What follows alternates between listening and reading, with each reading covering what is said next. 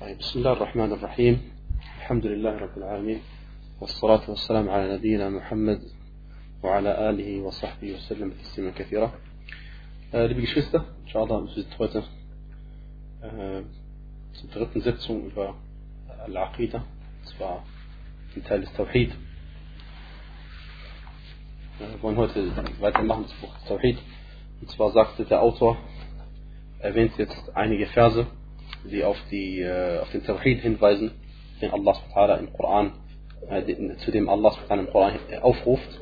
Und er sagte als nächstes, وقوله تعالى ولقد بعثنا في كل أمة رسولا أن اعبدوا الله واجتنبوا الطاغوت Allah subhanahu wa ta'ala sagte in Surat Nahl, 16. Surah, Vers 36 auf der Seite 271 und wir haben ja bereits in jeder Gemeinschaft einen Gesandten erweckt und ihm praktisch mitgeteilt, dient Allah und meidet die falschen Götter. Dient Allah, meidet die falschen Götter. Und sollen wir uns diesen Vers anschauen. Äh, das Wort, wir haben jede Gemeinschaft einen Gesandten erweckt, also das Wort Gemeinschaft arabisch ist Ummah.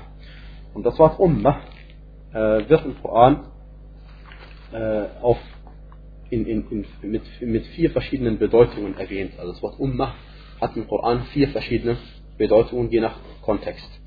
Die erste Bedeutung ist, Allah subhanahu wa ta'ala sagt in Surat al-Nahl, äh, äh, also in der gleichen Surah, im Vers 120, Seite 281, Inna Ibrahim kana ummatan qanitan lillah. Das heißt, Ibrahim war eine Gemeinschaft.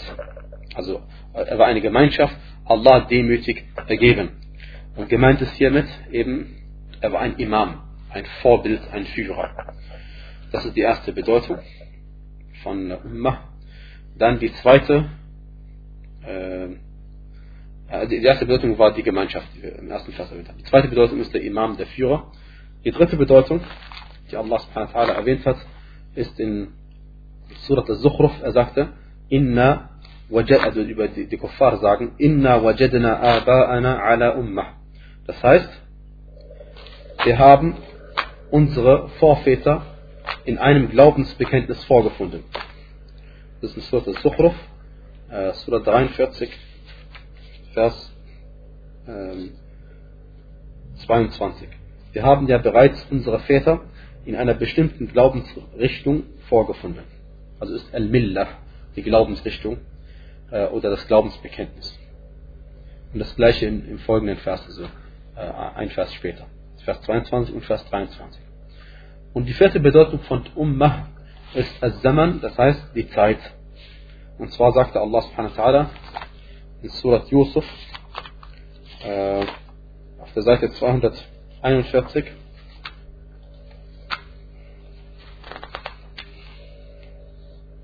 im Vers 45 وَالذَّكَرَ بَعْدَ أُمَّةِ Das heißt, im Vers 45 und sich nach einiger Zeit erinnerte und erinnerte sich nach einiger Zeit. Und zwar war das derjenige, der mit Yusuf zusammen im Gefängnis war. Er erinnerte sich nach einer Zeit, dass die Person, die mit ihm im Gefängnis war, jemand war, der Träume deuten konnte. Und das also bedeutet Ummah und auch an anderen Stellen bedeutet Koran die Zeit. Und der Vers, den wir vorgelesen haben, وَلَقَدْ بَعَثْنَا فِي كُلِّ أُمَّةٍ رَسُولًا Wir haben in jeder Gemeinschaft bereits einen Gesandten entsandt oder erweckt, bedeutet, dass es in jeder Gemeinschaft seit äh, Nuh a.s. ist der erste Gesandte Allahs, der erste Rasul, äh, bis zu Muhammad sallallahu alaihi wasallam gab es für jede Gemeinschaft einen Gesandten.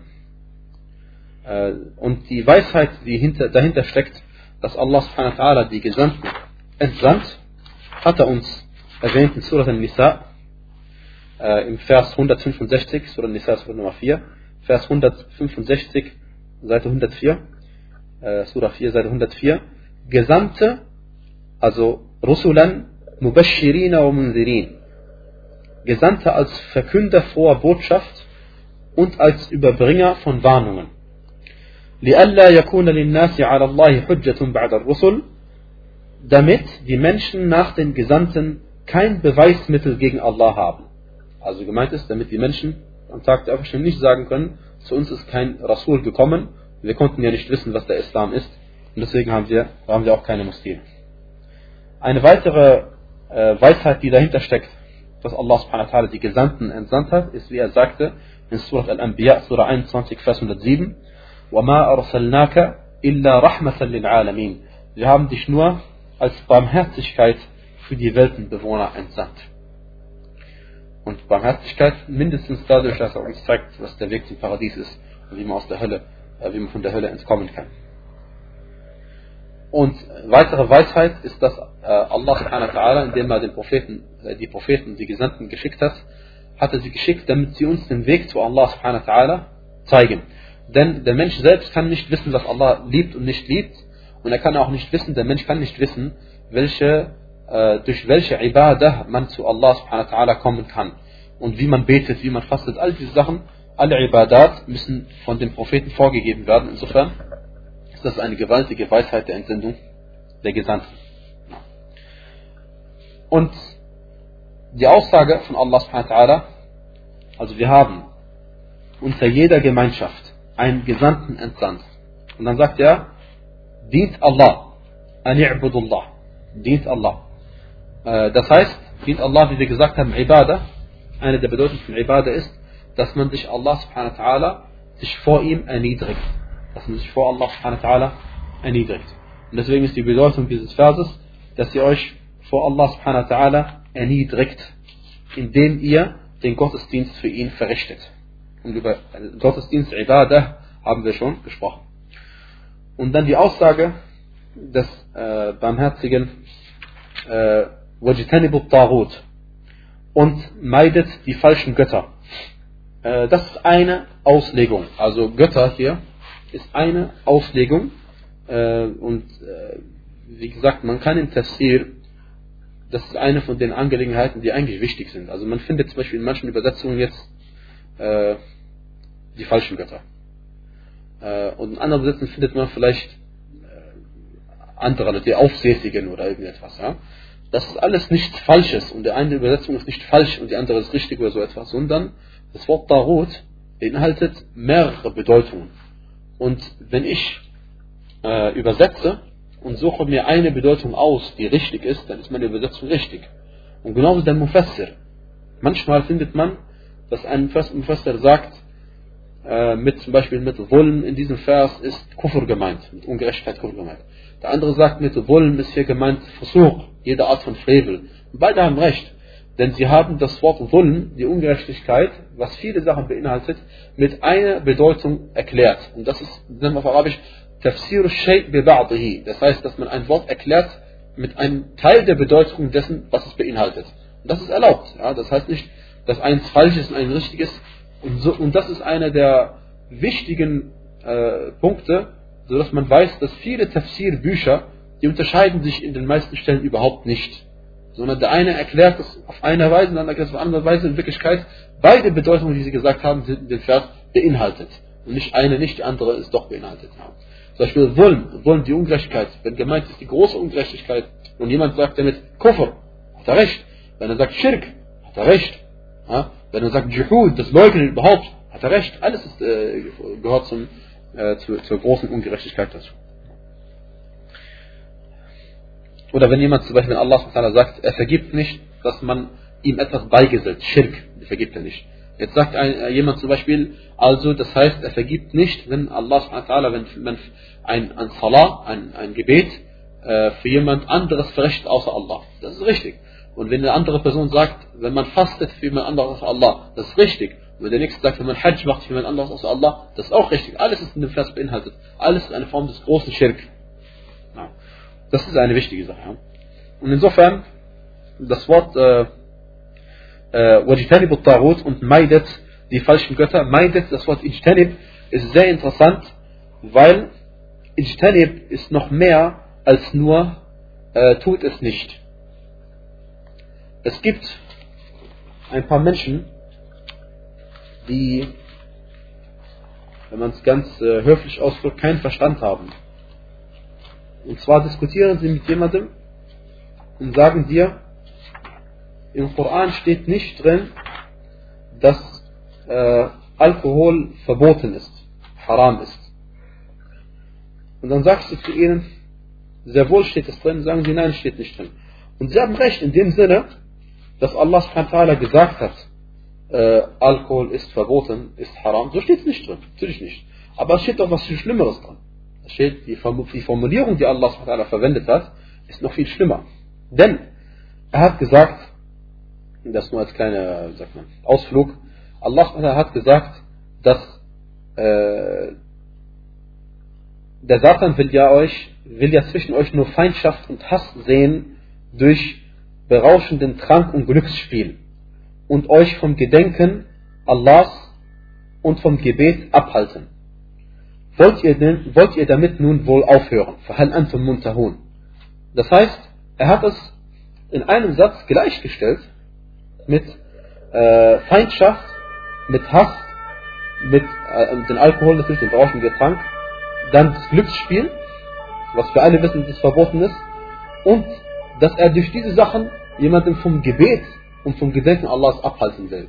Und wenn jemand da nicht versteht, dass das verboten ist, dann hat er keinen Verstand.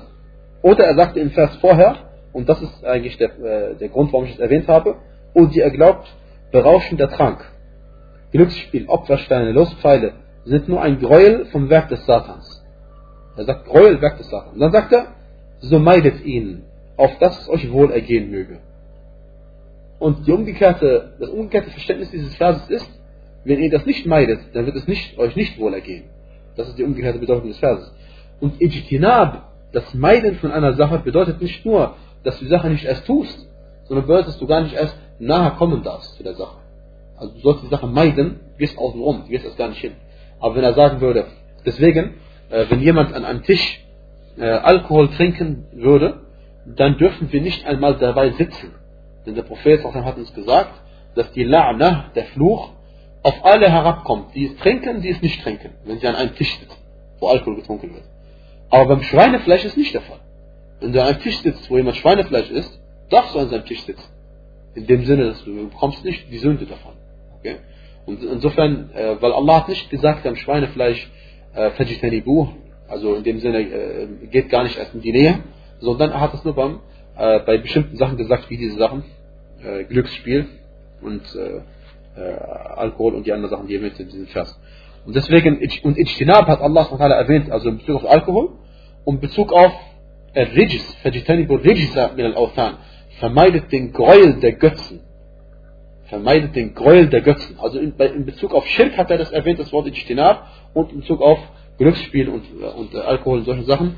Insofern ist, bedeutet es, dass das Verbot noch viel schlimmer ist, als die Leute, wie sie gedacht haben. Sie haben gedacht, weil, weil Allah nicht sagt Haram, ist es nicht verboten, sondern man soll es eher nicht machen. Und das ist einfach ein Irrweg. Und deswegen äh, bedeutet die Aussage, Tagut meidet den Götzendienst und kommt gar nicht erst einmal in die Nähe. Okay, was bedeutet Tarut? Tarut äh, ist erstmal eine Person. Äh, also nicht, ist nicht die Bedeutung, sondern Tarut bezieht sich auf, einen, auf eine Person, auf einen Menschen. Und kommt vom Wort Dorian oder äh, hat die gleiche Wortwurzel wie das Wort Dorian. Und Dorian wird übersetzt äh, mit zum Beispiel Transgression, das heißt man überschreitet irgendwie seine Grenze, oder Tyrannei. Wie dem auch sei, es bedeutet tatsächlich in der arabischen Sprache, dass man seine Grenzen überschreitet. Irgendwie seine Grenzen überschreitet. Das ist die allgemeine, äh, reine Wortbedeutung dieses Wortes. Allah subhanahu und der Beweis dafür ist, ist, dass Allah subhanahu wa gesagt hat, in Surat Al-Haqqah, in äh, Surah 69, Vers 12, auf der Seite 567, sagt er,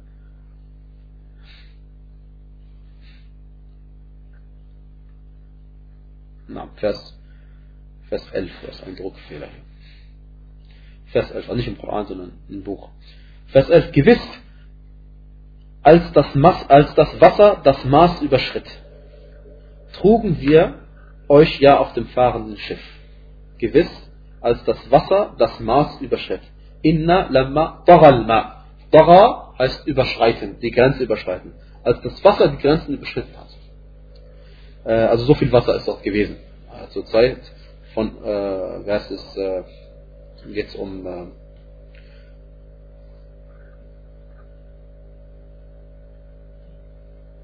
Allah. Wahrscheinlich um Nuh oder Allah. Auf jeden Fall, das Wasser hat das Maß beschnitten, das ist das Wort Tara auf Arabisch. Und das ist das, ist das Verb vom Wort Dorian von diesem Substantiv. Von diesem Substantiv. Und Tarut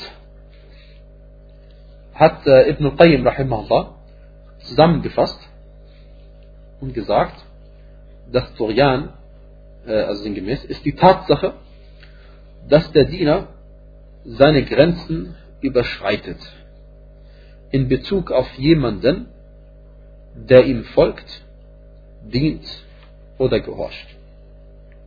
Um das nochmal zu verinnerlichen, noch einmal.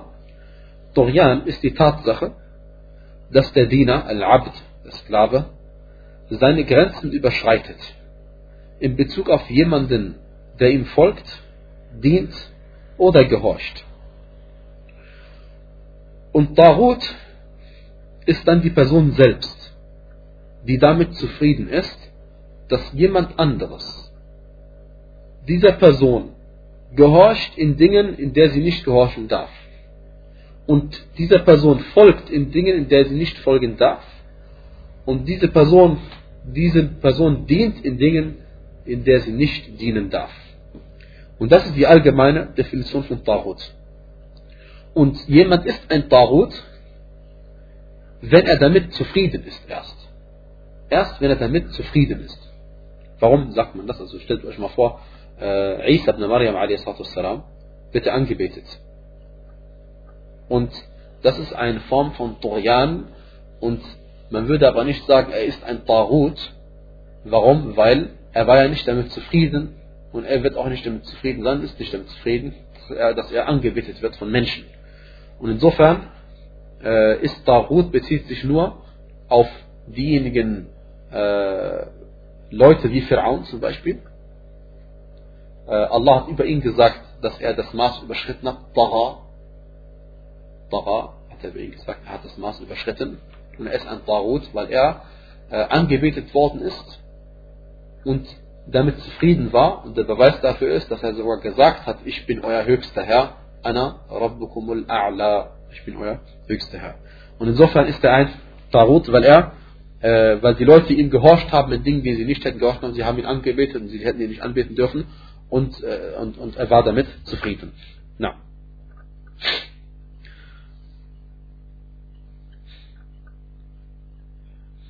Na. Und was meint man mit dieser Dreiteilung? Also, dass man jemandem folgt in Sachen, denen man nicht folgen darf, und dass man jemandem gehorcht in Dingen, denen man nicht gehorchen darf, und dass man jemandem anbetet, Dingen, äh, obwohl man nicht anbeten darf. Beispiel dafür hat er erwähnt, äh, sind zum Beispiel hier, sagt der Gelehrte, äh, und zwar jemandem folgt, dem man nicht folgen darf. Al-Kohan, das sind die Wahrsager. Die Wahrsager, das ist eine, eine, eine gewaltige, verbotene Sache, dass man zu einem Wahrsager geht und ihm glaubt, was er einem erzählt. Die zweite Sache sind Zauberer, Sahara, Zauberer, dass man ihnen folgt in dem, was sie, äh, eine, in, dem, in dem man ihnen folgt und tut, was sie einem sagen. Und Ulama Su, das heißt die üblen Gelehrten.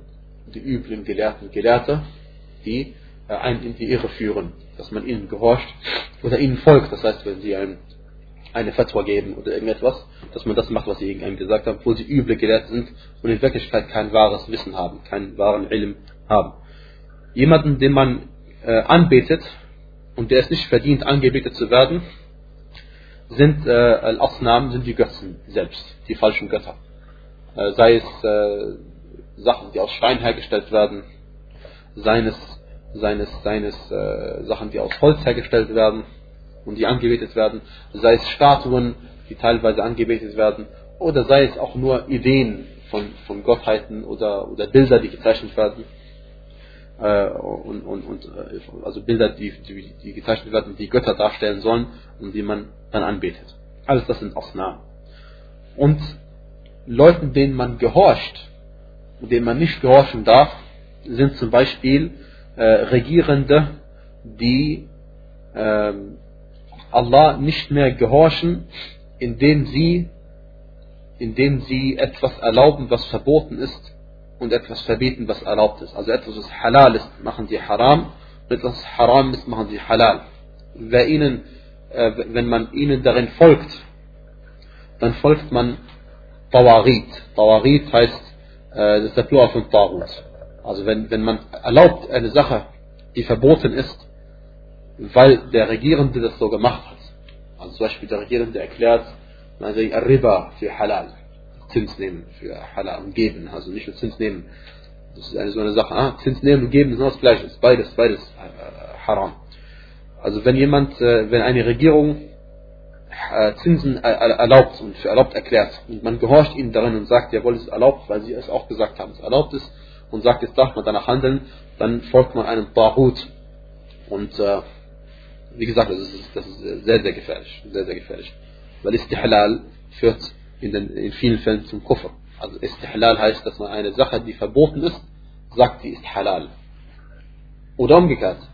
Eine Sache, die haram ist, sagt, äh, Entschuldigung, eine Sache, die halal ist, sagt, sie ist haram. Das beides ist höchst gefährlich und kann, kann unter Umständen zum Kufr führen. Na.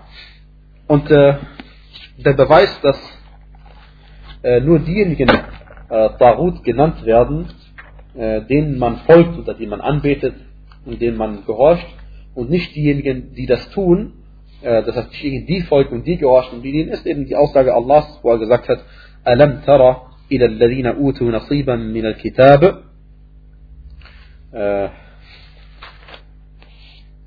يؤمنون بالجبت والطاغوت Das heißt, siehst du nicht jene, denen ein Teil der Schrift gegeben wurde.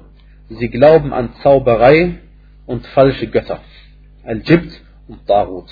Und äh, wie gesagt, das ist ein Tafsir, denn äh, der, der Vers hat einen Offenbarungsgrund. Die also die, der, der, der, die Gelehrte, äh, Sheikh Abu Bakr al-Jazairi hat gesagt, das ist der das ist die schlimmste Falschzeugnisaussage, die es jemals in der Geschichte gegeben hat, diesen Vers.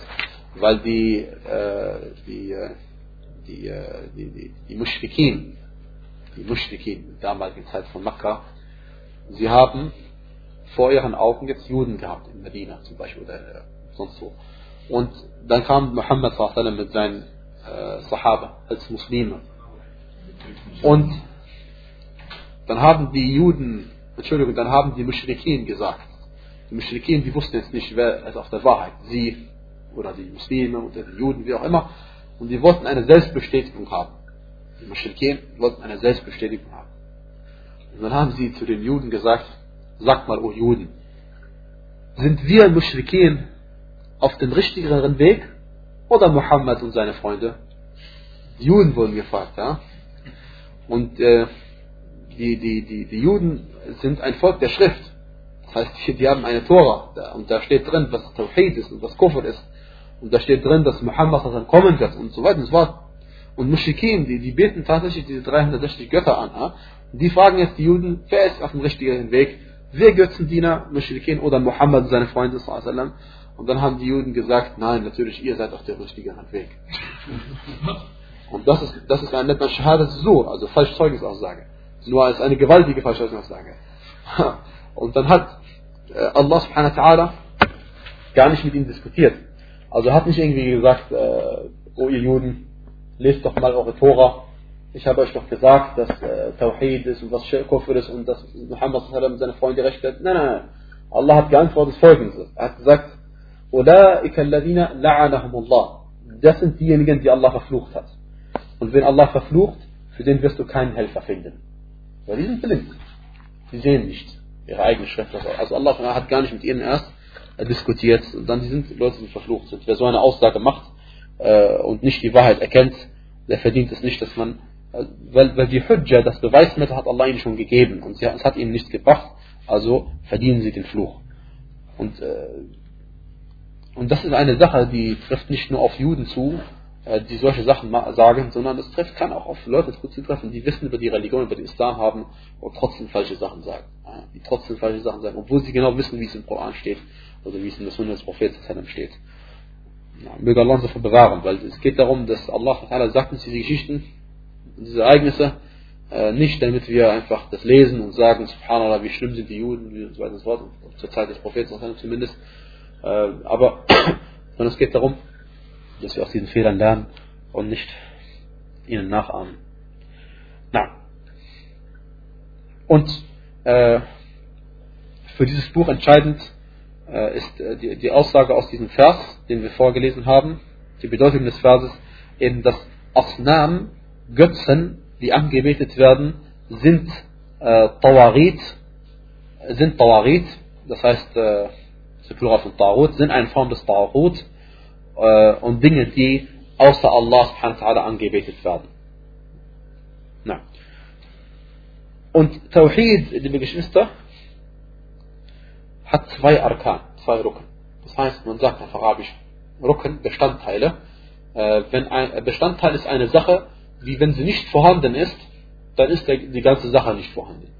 Und bei, also bei, bei Ibadat, bei Gottesdiensten, wenn ein Rücken nicht da ist, ein Rücken im Salah ist zum Beispiel das Stehen. Okay? Wenn das nicht da ist im Gebet, wenn man nicht steht im Salah, dann ist das Gebet nicht da. Ja? Da hat man nicht gebetet. Natürlich, wie gesagt, das ist allgemein. Ja? Und äh, und, wenn, und, und, und beim, beim Tawhid ist das Gleiche. Es gibt zwei Dinge im Tawhid. Wenn die jetzt nicht da sind, dann ist der Tawhid nicht vollständig und nicht voll komplett und auch gar nicht erst da. Und zwar eine nennt man Ithbat, andere nennt man Nafi. Ithbat bedeutet das Zuschreiben. Dass man eine Sache sagt, sie ist so. Sie zuschreibt. Allah zuschreibt oder irgendeinen Zustand beschreibt. Nafi bedeutet das Abschreiben. Dass man eine Eigenschaft abschreibt. Okay? Wenn ich zum Beispiel sage, du hast eine Hose an, dann ist das eine Zuschreibung. Dann schreibe ich dir diese Eigenschaft zu. Du trägst diese Hose. Wenn ich sage, du hast keinen Rock an, dann ist das ein Abschreiben. Nicht abschreiben in einem Buch, sondern ich schreibe die Eigenschaft ab. Das heißt auf Deutsch, du hast diese Eigenschaft nicht. Ich schreibe diese Eigenschaft ab, das heißt, ich sage, du hast diese Eigenschaft nicht. Das ist der Unterschied zu und abschreiben. Das sind zwei äh, Gegenbegriffe. Und Beispiel, wenn ich zum Beispiel sage, äh, du hast äh, zum Beispiel, äh, Zaid hat eine Hose an, dann hat Zaid eine Hose an, fertig. Dann bedeutet es noch lange nicht, dass Zaid der Einzige ist, der eine Hose an hat. Okay? Wenn ich aber sage, niemand hat eine Hose an, außer Zaid, dann ist er der Einzige. Dann haben die anderen äh, zum Beispiel weite Kleider. Okay?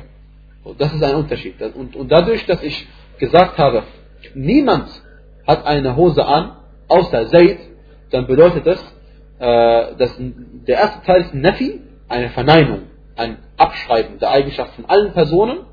Und Isbat ist außer Zaid, bei ihm ist es so, bei ihm schreibe ich die Eigenschaft zu. Und dadurch wird Zaid einzigartig unter uns. Dadurch wird Zaid einzigartig unter uns. Das nennt man Tawhid. Also das heißt, dadurch ist er einzigartig geworden in Bezug auf diese Eigenschaft. Und das gleiche befindet sich äh, bei, natürlich bei La ilaha illallah, wie wir äh, wissen. Und zwar, der La ilaha ist Nafi, ein Abschreiben, eine Verneinung. Es gibt niemanden, der der Anbetung würdig ist. Niemanden, der angebetet werden darf. Keinen Ilah, keinen Gott und nicht kein Schöpfer. Also man würde denken Schöpfer. Nee, Ilah heißt nicht Schöpfer. Ilah heißt, nur der angebetet wird. Ein Gott. Okay? Das ist Ilah. Also wenn man sagt La ilaha, das heißt es gibt keinen Gott. Dann sagt man Illallah außer Allah. Subhanahu wa ta'ala. Und deswegen ist das eine Verneinung und eine äh, also Abschreiben und ein Zuschreiben und dann ist somit der Tawhid vollkommen und dadurch ist Allah einzigartig, weil allen anderen ist es abgeschrieben worden, verneint worden, dass sie Götter sind außer Allah subhanahu wa ta'ala und somit ist er einzigartig und ein einziger. Und das, ist, das sind die zwei Arkan, die zwei Rukens vom, vom Tawhid. Und äh, dieser Vers wurde erwähnt, den wir erwähnt haben, um zu zeigen, dass Allah subhanahu wa ta'ala jeden, unter, jeden Gemeinde, unter, jede, unter jeder Gemeinschaft einen Gesandten erweckt hat und ihm den Tawhid auferlegt hat, dass er ihn verkünden soll unter den Menschen. Jeder einzelne Prophet, Gesandte Allahs. Von Nuh bis Muhammad sallallahu alaihi wasallam, waren alle Rasul. Äh, warum habe ich jetzt gesagt von Nuh, der erste Rasul? Weil Nuh alaihi salam ist der erste Rasul äh, oder erste Nabi, der zu einem Volk geschickt worden ist. Also äh, es heißt, dass das Volk von Nuh ist das erste Volk, das äh, vom Tawhid abgekommen ist und Schirk begangen hat. Das erste Volk. Also zwischen Adam a.s. und Nuh war immer Tawhid. Und erst ab Nuh a.s. Äh, gab es, gab es äh, Schirk. Und deswegen war er der Erste, der zu einem Volk gesandt worden ist, um sie wieder zu La ilaha illallah aufzurufen. Ja. Aber, aber Prophet, Nabi, war Adam a.s. Hat der Prophet gesagt. Nabi und Mukallam, also ein Prophet, mit dem gesprochen worden war. Also sogar direkt. Allah hat Adam direkt gesprochen. Im, äh, im Paradies. Ja. Der nächste Vers den der Autor erwähnt hat, ihr seht, es nur eine Aneinanderreihung von Versen, durch der er den Tawhid bestätigen will, äh, den er lehrt, den er lehrt und an den wir alle glauben.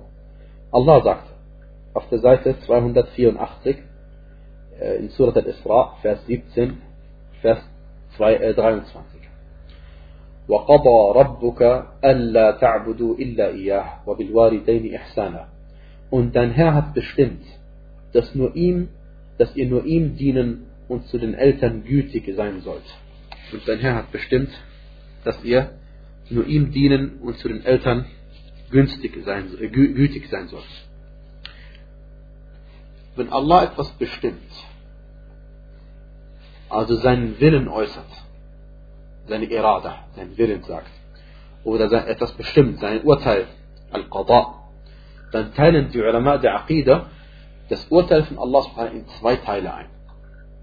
Einmal Qada und Shar'i und einmal Qada und Kauni. Jetzt sage ich euch das Ich habe es getauft als folgendes. Allahs gesetzlicher Wille und Allahs universeller Wille. Der gesetzliche Wille ist der Qada Shar'i oder das gesetzliche Urteil. Äh, oder Irada Shar'iyya, der gesetzliche Wille. Und Irada Kauniyya das heißt, der universelle Wille äh, ist der zweite Teil. Oder, oder der, das universelle Urteil. Qada und Kauni. Der Unterschied zwischen den beiden Sachen ist wichtig zu wissen. Denn manchmal im Koran findet man, dass Allah subhanahu etwas bestimmt und es passiert. Und manchmal Allah subhanahu bestimmt etwas, es passiert, passiert aber nicht. Es passiert aber nicht.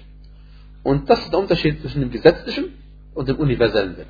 Wie man aus dem Namen ableiten kann, der gesetzliche Wille, Al-Shari, bezieht sich auf die Scharia.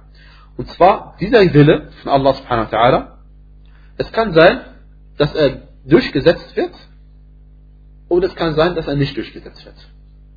Und Allah subhanahu wa ta'ala ordnet nur etwas an in diesem Teil, was er liebt. Also, wenn Allah subhanahu wa ta'ala zum Beispiel sagt, das, das ist euch haram und das ist euch halal, dann sagt er das, dann ist es der gesetzliche Wille. Und es kann sein, dass die Leute haram machen und es kann sein, dass die Leute halal machen. Allah sagte, das entmeidet die falschen Götter und trotzdem gibt es Leute, die die falschen Götter anbeten. Das heißt, der, der Wille von Allah, dass, dass die falschen Götter nicht angewendet werden, ist nur teilweise erfüllt. Teilweise gibt es genug Leute, die falsche Götter anbeten. Äh, na. Und also ist hiermit nichts anderes gemeint als die Scharia. Alles, was Allah bestimmt hat von Halal und Haram, von Makruh und Mubah und als äh, Pflichten und so weiter und so fort, all das äh, gehört zum Qada al-Shari, das heißt den gesetzlichen Urteil, den gesetzlichen Willen. Der zweite Teil, und zwar der universelle Wille von Allah subhanahu wa ta'ala, al-Qada al-Kawni, der wird auf jeden Fall zutreffen. Der wird auf jeden Fall zutreffen und niemand kann ihn abwenden. Zum Beispiel, Allah subhanahu wa ta'ala hat bestimmt, äh, dass, oder wenn er etwas bestimmen möchte, dann sagt er sei und dann ist es. Kun, fayakun. Und niemand kann dieses Urteil abwenden. Oder Allah subhanahu wa ta'ala sagte, auf der Seite 282 in Surah Al-Isra, Surah 17, in, äh, im, im, im vierten Vers, وَقَضَيْنَا إِلَى بَنِي إِسْرَائِيل Und wir haben für die Kinder Israels im Buch entschieden, لَتُفْسِدُنَّ فِي الْأَرْضِ مَرَّتَيْنِ وَلَتَعْلُنَّ عُلُوًّا كَبِيرًا Ihr werdet ganz gewiss zweimal auf der Erde Unheil stiften und ihr werdet ganz gewiss mächtige Überheblichkeit erlangen. Und diese Sache äh, musste zutreffen, wie sie ist. Musste passieren, gegen ihren Willen. Und es ist passiert nach einer Auslegung dieses, dieses Verses oder wird passieren nach einer anderen Auslegung dieses Verses. Wie dem auch sei, das interessiert uns nicht. Was uns interessiert ist, dass wenn Allah seinen universellen Willen äußert, dann wird es tatsächlich auch so geschehen, wie Allah es gesagt hat. Ja. Äh, und zu seinem universellen Wille gehört zum Beispiel, dass Allah gesagt hat, dass der Tag der Auferstehung stattfinden wird und dass die Menschen alle, nachdem sie schon zu Staub und Erde geworden sind, wieder auferweckt werden, vor Allah stehen werden und dass wir alle ins Paradies kommen oder in die Hölle kommen, möge Allah ins Paradies bringen. All diese Sachen gehören zu seinem universellen Willen, gegen den niemand etwas äh, verändert. Sein Urteil kann niemand zurückwerfen oder verwerfen.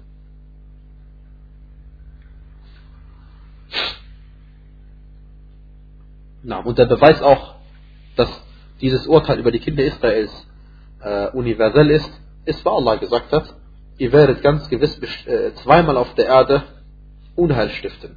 Und Allah subhanahu wa ta'ala in seiner Scharia ordnet er nicht Unheil an. In seiner Scharia, in dem, was er den Menschen sagt, was sie tun sollen, nicht tun sollen, ordnet er niemals Unheil an, sondern nur Dinge, die für uns gut sind. Äh, und deswegen muss es zum universellen Willen gehören zum universellen Willen gehört, dass Allah bestimmt hat, dass Leute umgebracht werden und dass äh, es Kriege gibt und dass es Krankheiten gibt und so weiter und so fort. All dies kann niemand vermeiden. Na, jetzt gibt es eine Frage, die man sich stellen könnte. Man könnte sagen, wie kann es sein, dass Allah subhanahu wa ta'ala Dinge anordnet in seinem universellen Willen, die er gar nicht liebt. Die er gar nicht liebt. Und das sind Sachen, an denen viele Menschen natürlich verzweifeln. Und wie kann Allah etwas anordnen, was er nicht liebt? Die Antwort ist äh, ganz einfach. Die Dinge, die Allah subhanahu wa ta'ala liebt, oder Dinge, die man liebt, äh, sind zweigeteilt. Manchmal liebt man eine Sache, weil man sie an sich mag. Weil man sie an sich mag. Und manchmal liebt man eine Sache, nicht wegen der Sache selbst, sondern aufgrund des, der Folgen, die sich aus der Sache ergeben. Das ist eine einfache Einteilung.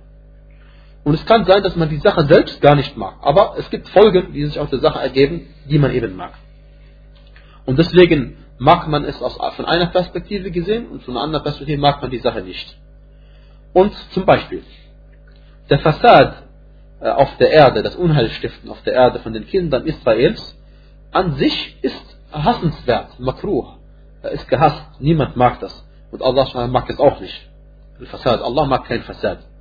Allah sagte, Wallahu la yuhibbu al-Fasad. Allah liebt al-Fasad nicht. Und auch nicht die Mufsidin, die Unheilstifter.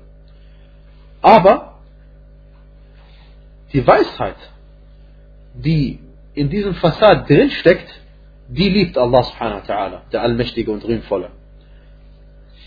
Ebenso zum Beispiel die Dürre und die Trockenheit und die Krankheit und die Armut. All diese Sachen, an sich Allah liebt sie nicht. Denn Allah subhanahu wa ta'ala ist barmherzig zu seinen Geschöpfen. Und er liebt es nicht, dass er jemandem schadet oder kränkt oder etwas, ihm etwas antut. Egal wem von seinen Dienern. Sondern er mag es seinen Dienern einfach machen. Aber er macht äh, er, er, er hat diese Dinge erschaffen, die an sich man nicht mag, weil sie ähm, gewaltige Weisheiten beinhalten, die wir entweder wissen oder die wir entweder nicht wissen. Zum Beispiel, Allah subhanahu wa ta'ala sagte im Koran auf der Seite 408 in Surat Ar-Rum سورة 30 Vers 41 ظهر الفساد في البر والبحر بما كسبت أيدي الناس ليذيقهم بعض الذي عملوا لعلهم يرجعون Unheil ist auf dem Festland und im Meer erschienen wegen dessen, was die Hände der Menschen erworben haben, damit er sie einiges von dem kosten lasse, was sie getan haben, auf dass sie umkehren mögen. Also, Allah subhanahu wa ta'ala zeigt uns das Übel, was wir erschaffen haben, den Fassad, den wir machen, als Fassad auf der Erde und im Meer, damit wir darüber nachdenken und vielleicht uns erinnern und besinnen und zu Allah subhanahu wieder zurückfinden. Also es ist eine gewaltige Hikmah, die dahinter steckt, dass wir in diesem Leben auch leiden müssen. Eine gewaltige Hikmah. Wenn jetzt jemand die Frage stellt, wie kann es denn sein, dass man eine Sache liebt äh, und gleichzeitig hasst? Ganz einfach. Äh, der kranke Mensch zum Beispiel, ihm wird ein Medikament gegeben, das bitter ist und übel riecht und überhaupt nicht schmeckt und auch äh, die, die, die Farbe ist unangenehm und trotzdem nimmt er dieses Medikament zu sich und trinkt es, obwohl er es aufgrund der Bitterkeit und der Farbe und des Geruches hasst. Aber er liebt das Medikament gleichzeitig aufgrund dessen, weil Allah subhanahu wa ta'ala darin Heilmittel, äh, darin Heilung gelegt hat. Weil Allah darin Heilung gelegt hat. Und äh, Al-Kay, ich weiß nicht, ob ihr Al-Kay kennt, Al-Kay, äh, das ist eine alte Methode vom Heilmittel. Man nimmt ein Stück Eisen und äh, macht es sehr heiß an einer bestimmten Stelle und äh, färbt dann an bestimmten Körperteilen. Also es gibt bestimmte Stellen, wie die alten Mediziner sagen, dass wenn man äh, zum Beispiel deinen dein, dein Bauch an dieser Stelle verbrennt, ein Stück Eis da macht, dann sind deine Rückenschmerzen weg oder Bauchschmerzen weg oder Fieber weg und so. Das sind alte Heilmethoden. Okay? Und äh, kein Mensch mag gerne, dass sein Körperteil verbrannt wird. Okay? Aber trotzdem macht man das, weil es andere Krankheiten gibt, die durch äh, inshallah beseitigt werden. Okay? Also das ist alte Medizin.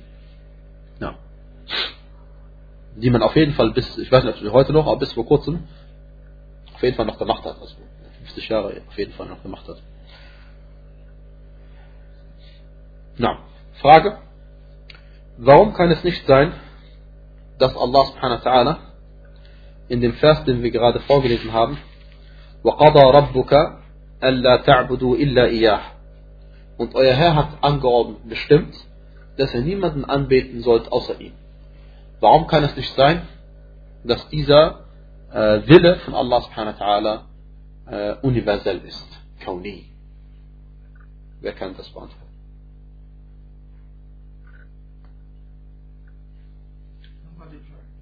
Warum kann es nicht sein? Die Aussage von Allah subhanahu wa und dein Herr hat angeordnet, dass ihr niemanden anbeten sollt außer Allah oder außer ihm. Okay? Ist dieser Wille gesetzlich oder universell? Universell. Universell. Sagst du? Nee, das ist gesetzlich. Gesetzlich. Genau. genau. Gesetzlich. Warum? Beweis?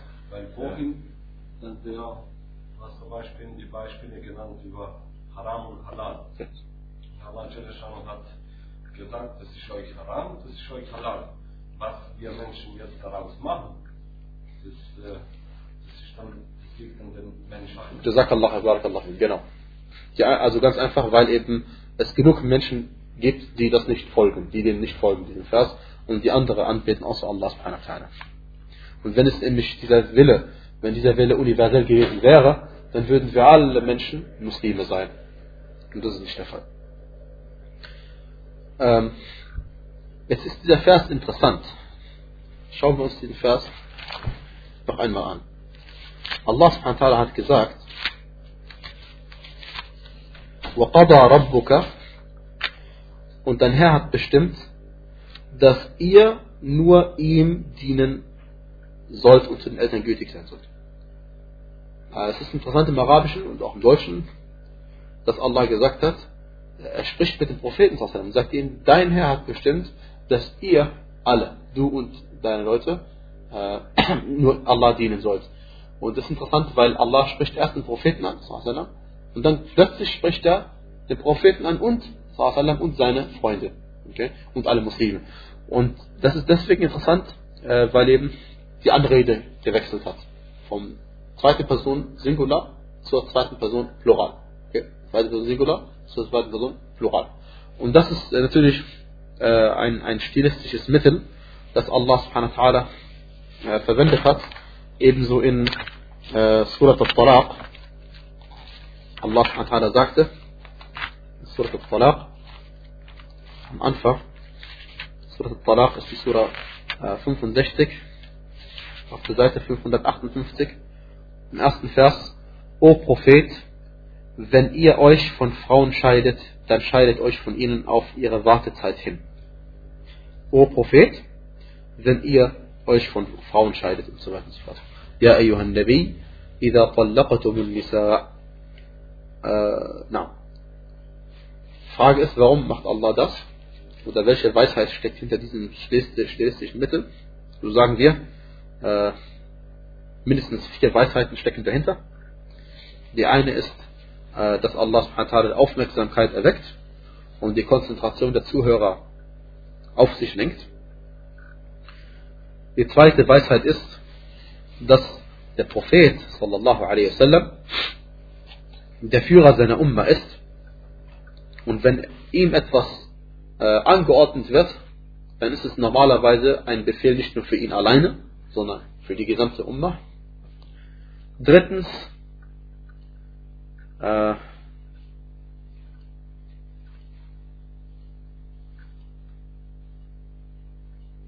beinhaltet das auch nicht nur, dass der, der, der, die Anordnung von Allah subhanahu zu seinen Propheten für, für sich und seine Umma ist, sondern beinhaltet auch, dass normalerweise ist es immer der Fall, außer wenn Allah subhanahu einen klaren Unterschied macht zwischen der Erlaubnis des Propheten bezüglich der Gesetze in Bezug auf den Propheten und Bezug auf seine Anhängerschaft. Also die Tatsache, dass Allah gesagt hat hier, O Prophet, wenn ihr euch von, von euren Frauen scheidet und nicht gesagt hat, O Prophet, wenn du dich von deinen Frauen scheidest, beweist, dass äh, es auch sein kann, dass, dass, dass, dass die Scharia sich in Bezug auf Muhammad unterscheidet von, der, von den Gesetzen in Bezug auf den anderen Muslimen. Und da gibt es mehrere Fälle, die bekannt sind. Und äh, dieser Vers äh, an sich speziell beinhaltet, dass der Prophet sallam, äh, Marbub ist, das heißt, er hat einen Herrn. Er hat einen Herrn, er ist ein Untertan. Und, äh, und er ist nicht selbst ein Herr und nicht selbst ein Gott und nicht selbst ein Schöpfer, sondern er ist äh, einer von denjenigen, die Allah angesprochen hat, gesagt, dass er Allah dient. Er gehört dazu, dass er auch Allah dienen muss. Und das gilt als äh, edle Sache und Verehrung für den Propheten, dass er als Diener bezeichnet worden ist. Also wenn man von Allah subhanahu wa ta'ala, als wenn wir alle Menschen als Diener bezeichnet werden, dann ist es eine normale Sache. Aber wenn jemand speziell als Diener bezeichnet wird, dann ist es eine edle Sache. Denn, wie wir gleich sehen werden, äh, bedeutet Dienerschaft, Diener sein, Abd sein, hat mehrere Bedeutungen.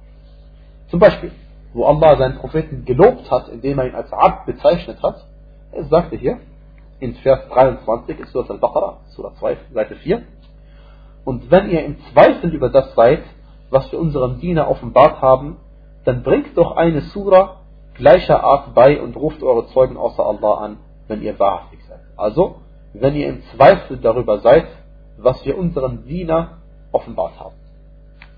Das ist eine Ehre für den Propheten, dass er der Diener Allahs subhanahu wa ta'ala ist. Ebenso sagte Allah subhanahu wa ta'ala in Surah Al-Furqan auf der Seite 359, Surah 25 ganz am Anfang, تبارك الذي نزل الفرقان على عبده Segensreich ist derjenige, der seinem Diener die Unterscheidung offenbart hat. Seinem Diener. Ja. Und auch sagte Allah subhanahu wa ta'ala, ähm, am Anfang von Surah Al-Isra, Subhan alladhi asra bi'abdih. Und zwar, Preis sei dem, erste Vers des Isra, Seite 282. Preis sei dem, der seinen Diener bei Nacht von der geschützten Gebetsstätte, also von Mekka, zur fernsten Gebetsstätte in Masjid al-Aqsa äh, reisen ließ. Okay? Und das ist eine Ehre für den Propheten, dass er hier als Diener erwähnt worden ist. Und ebenso die Aussage Allahs in Bezug auf Al-Mi'raj, die Himmelsfahrt, wo Allah subhanahu wa ta'ala gesagt hat, فأوحى إلى عبده ما أوحى Vers 10, Surat Al-Najm, Surat 53, Seite 526, sagte Allah subhanahu wa ta'ala, da gab er seinem Diener als Offenbarung ein, was er eingab. Also, seinem Diener.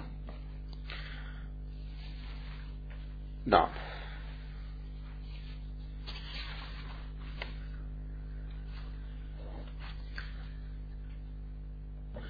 die, Bismillah, die äh, Ubudiyya, das heißt die Dienerschaft, die die Tatsache, dass wir Dieners Allah sind, Diener Allah sind, äh, dafür gibt es verschiedene Stufen der Dienerschaft. Erstmal gibt es Al-Ubudiyya Al-Amma, die allgemeine Dienerschaft. Und die allgemeine Dienerschaft äh, bedeutet nichts anderes, als dass unser Herr einer einziger ist. Allah, der einzige Rabb, er ist der einzige Schöpfer. Und äh, mit anderen Worten, jeder und jedes Geschöpf ist ein Abd von Allah, ein Diener von Allah und ein Sklave von Allah, ob er will oder nicht will. Ob er Muslim ist oder Kafir ist. Ob er Mu'min ist oder Fasaq ist. Egal. Alle diese Leute sind Diener Allahs in dem Sinn, dass sie allgemein einen Herrscher und einen Schöpfer und einen Herrn haben, einen Rabb haben. Und die sind alle Abid, äh, also Diener Allahs oder Ibad. Ja. Und der Beweis dafür ist, dass Allah subhanahu wa ta'ala sagte, in Surah Maryam, Seite 311, äh, Surah 19, Vers äh, 95 äh, oder 93. In kullu man fis samawati wal ardi illa atir rahmani abda. Niemand in den Himmeln und auf der Erde wird zum Al-Abama anders denn als Diener kommen können. Also alle im Himmel und der Erde sind Diener Allahs. Diener des Alabamas. Dann, äh, also darin ist beinhaltet auch die Kuffar. Auch die Kuffar. Dann gibt es die spezielle Dienerschaft, Al-Ubudiyya al-Khassa, die spezielle Dienerschaft. Und zwar bezieht sich auf die folgenden. Allah subhanahu wa ta'ala sagt in Surah 25, Surah Al-Furqan, äh, Vers 63, Seite 365, وعباد الرحمن الذين يمشون على الأرض هونا die Diener des Alabamas sind diejenigen, die maßvoll auf der Erde umhergehen. Also die Diener des Alabamas. Das sind jetzt nur noch die Muslime gemeint damit. Die Diener des Alabamas. Dann gibt es Al-Ubudiyat Khassat al-Khassa. Das heißt, die Auswahl der Auswahl. Die Auswahl der Auswahl. Allah subhanahu wa ta'ala sagte über Musa a.s. in Surah 17, auf der, erst, auf der 282. Seite, ähm, Vers 3, Entschuldigung, über, über, über, über Nuh wassalam, gewiss, er war ein dankbarer Diener. Innahu kana abdan shakura. Jeder von uns weiß, dass ein Prophet und ein Rasul ist immer ein Diener Allahs, ein Abd von Allah, ein wahrer Abd von Allah. Aber wenn Allah das sagt über die Propheten, über die Gesandten, dann ist es weil sie besondere Diener Allahs sind. Besondere Diener Allahs sind. Also sind die Auswahl, diese Auswahl von allen Muslimen sind die, die Auswahl der Auswahl. Und ebenso, wie wir vorhin gelesen haben über den Propheten Muhammad sallallahu alaihi wasallam, Allah sagte, und wenn ihr im Zweifel darüber seid, was wir unserem Diener herabgesandt haben, wenn ihr im Zweifel darüber seid, über das, was wir unserem Diener herabgesandt haben, so ist der Prophet als Diener bezeichnet worden, weil man könnte sagen, ja, ist doch logisch, dass er ein Diener Allahs ist. Ja, das ist, wissen wir alle. Aber er ist eben ein spezieller Diener. Und hier ist Dienerschaft eine zusätzliche Ehre, äh, als zusätzliche Ehre zu verstehen. Dann Allah subhanahu wa sagte äh, über andere Propheten das gleiche, nämlich, und zwar, وَاذْكُرْ عِبَادَنَا إِبْرَاهِيمَ وَإِسْحَاقَ وَيَعْقُوبَ أُولِي الْأَيْدِي وَالْأَبْصَارِ Und gedenke unserer Diener, Ibrahim, Ishaq und Yaqub, die Kraft und Einsicht besaßen. Also spezielle Propheten, Gesandte, die eben ausgezeichnet worden sind dadurch, dass sie besondere Diener sind und Kraft und Einsicht besaß. Jeder Prophet besaß Kraft und Einsicht, keine Frage. Aber besonders diese Propheten, die Allah subhanahu wa hier erwähnt hat. Na, also so weiß man, äh, dass es eben äh, drei Stufen der Dienerschaft gibt. Die allgemeine Dienerschaft, wo jeder Mensch drin ist. Dann die spezielle Dienerschaft, wo nur die Muslime drin sind. Und dann die spezielle Dienerschaft der Auswahl. Und das sind die Gesandten Allahs, das sind die speziellen Diener, die wahren Diener Allahs. Und dann sagte Allah subhanahu wa ta'ala, wie wir, in, äh, wir behandeln ja immer noch den einen Vers, ne? wir machen ja praktisch nichts anderes, das Tafsir zu dem einen Vers, wo Allah sagte, und dein Herr hat bestimmt, dass ihr nur ihm dienen und zu den Eltern gütig sein sollt. Das ist der Ausgangsvers. Und jetzt kommen wir zur Aussage, und dass ihr zu den Eltern gütig sein sollt. Darüber sagte Allah äh, zur Auslegung gehört dazu, dass die Eltern äh, beinhaltet die Mutter und den Vater und alle, die darüber äh, stehen. Das heißt, die Eltern der Mutter und die Eltern des Vaters aufwärts. Aber selbstverständlich ist die Güte ähm, am wichtigsten und am entscheidendsten äh, in Bezug auf die eigenen Eltern, die direkten Eltern. Das heißt, Ihsan und gütig sein zu den eigenen Eltern ist noch wichtiger als zu den Großeltern. Und Ihsan bedeutet eben, dass man alles mögliche Gute tut, was den Eltern gefällt, solange es, äh, es nichts Verbotenes beinhaltet. Und die Tatsache, dass Allah erst gesagt hat, وَقَضَى رَبُّكَ أَلَّا تَعْبُدُوا إِلَّا إِيَّهُ Und dein Herr hat bestimmt, dass ihr nur ihm dienen sollt. Und dann als zweites sagt er, und zu den Eltern gütig sein sollt. Bedeutet, dass das Recht der Eltern kommt gleich nach dem Recht Allahs subhanahu wa ta'ala. Wenn man jetzt die Frage stellt, wo ist das Recht des Propheten sallallahu alaihi wasallam, dann lautet die Antwort, das Recht des Propheten sallallahu alaihi wasallam ist beinhaltet in dem Recht von Allah subhanahu wa ta'ala. Im Recht von Allah. Denn wie willst du denn Allah subhanahu wa ta'ala dienen, anbeten, wenn, der, wenn, du nicht dem Propheten Muhammad sallam folgst und das tust, was er gesagt hat? Das ist unmöglich. Na. Dann sagte Allah subhanahu wa ta'ala im Fortlauf, im gleichen Vers, إما يبلغن عندك الكبر أحدهما أو كلاهما فلا تقل لهما أف wenn, von, wenn nun einer von ihnen oder beide bei dir ein hohes Alter erreichen, so sag nicht zu ihnen Pfui, ولا تنهرهما und fahre sie nicht an, وقل لهما قولا كريما, sondern sag zu ihnen ehrerbietige Worte. Uff ist das Mindeste, oder selbst Uff zu sagen, ist verboten und Uff bezeichnet nichts anderes als eine als die, die, die, die, die, die, die äh, am wenigsten schlimme Reaktion auf, eine, äh, auf einen Befehl von den Eltern oder auf ein Verlangen von den Eltern. Wenn die Eltern von einem etwas verlangen, das äh, wenigste äh, Übel, was man zu ihnen sagen kann, ist, dass man, äh, nein, das wäre noch schlimmer, aber eines der wenigsten üblen Worte, die man sagen könnte, wäre uff. Und wenn jemand also etwas, wenn mir jemand sagt, mach das und das, dann sage ich uff. Oder und, und wende mich davon ab und zeige der Person, die mir das befohlen hat, dass ich das nicht machen möchte, dann ist das schon verboten und haram, wie Allah gesagt hat. Und sag nicht einmal zu ihnen, hier ist besetzt als Pfui, wie dem auch sei. Äh, gemeint ist die kleinste äh, Sache, die die Eltern knurrig machen äh, könnte oder knurrig werden lassen könnte. Das ist schon äh, verboten äh, und allgemein jede Sache, die den Eltern, die die Eltern kränkt jede Sache, die die Eltern kränkt und selbstverständlich einen Befehl nicht auszuführen, äh, den sie von einem verlangen, zu sagen Nein oder es nicht zu tun, das ist schon eine Art Kränkung, möge Allah uns davor schützen und uns den Erfolg dazu verleihen, dass wir nicht in diese, in diese, von diesem Vers äh, betroffen werden.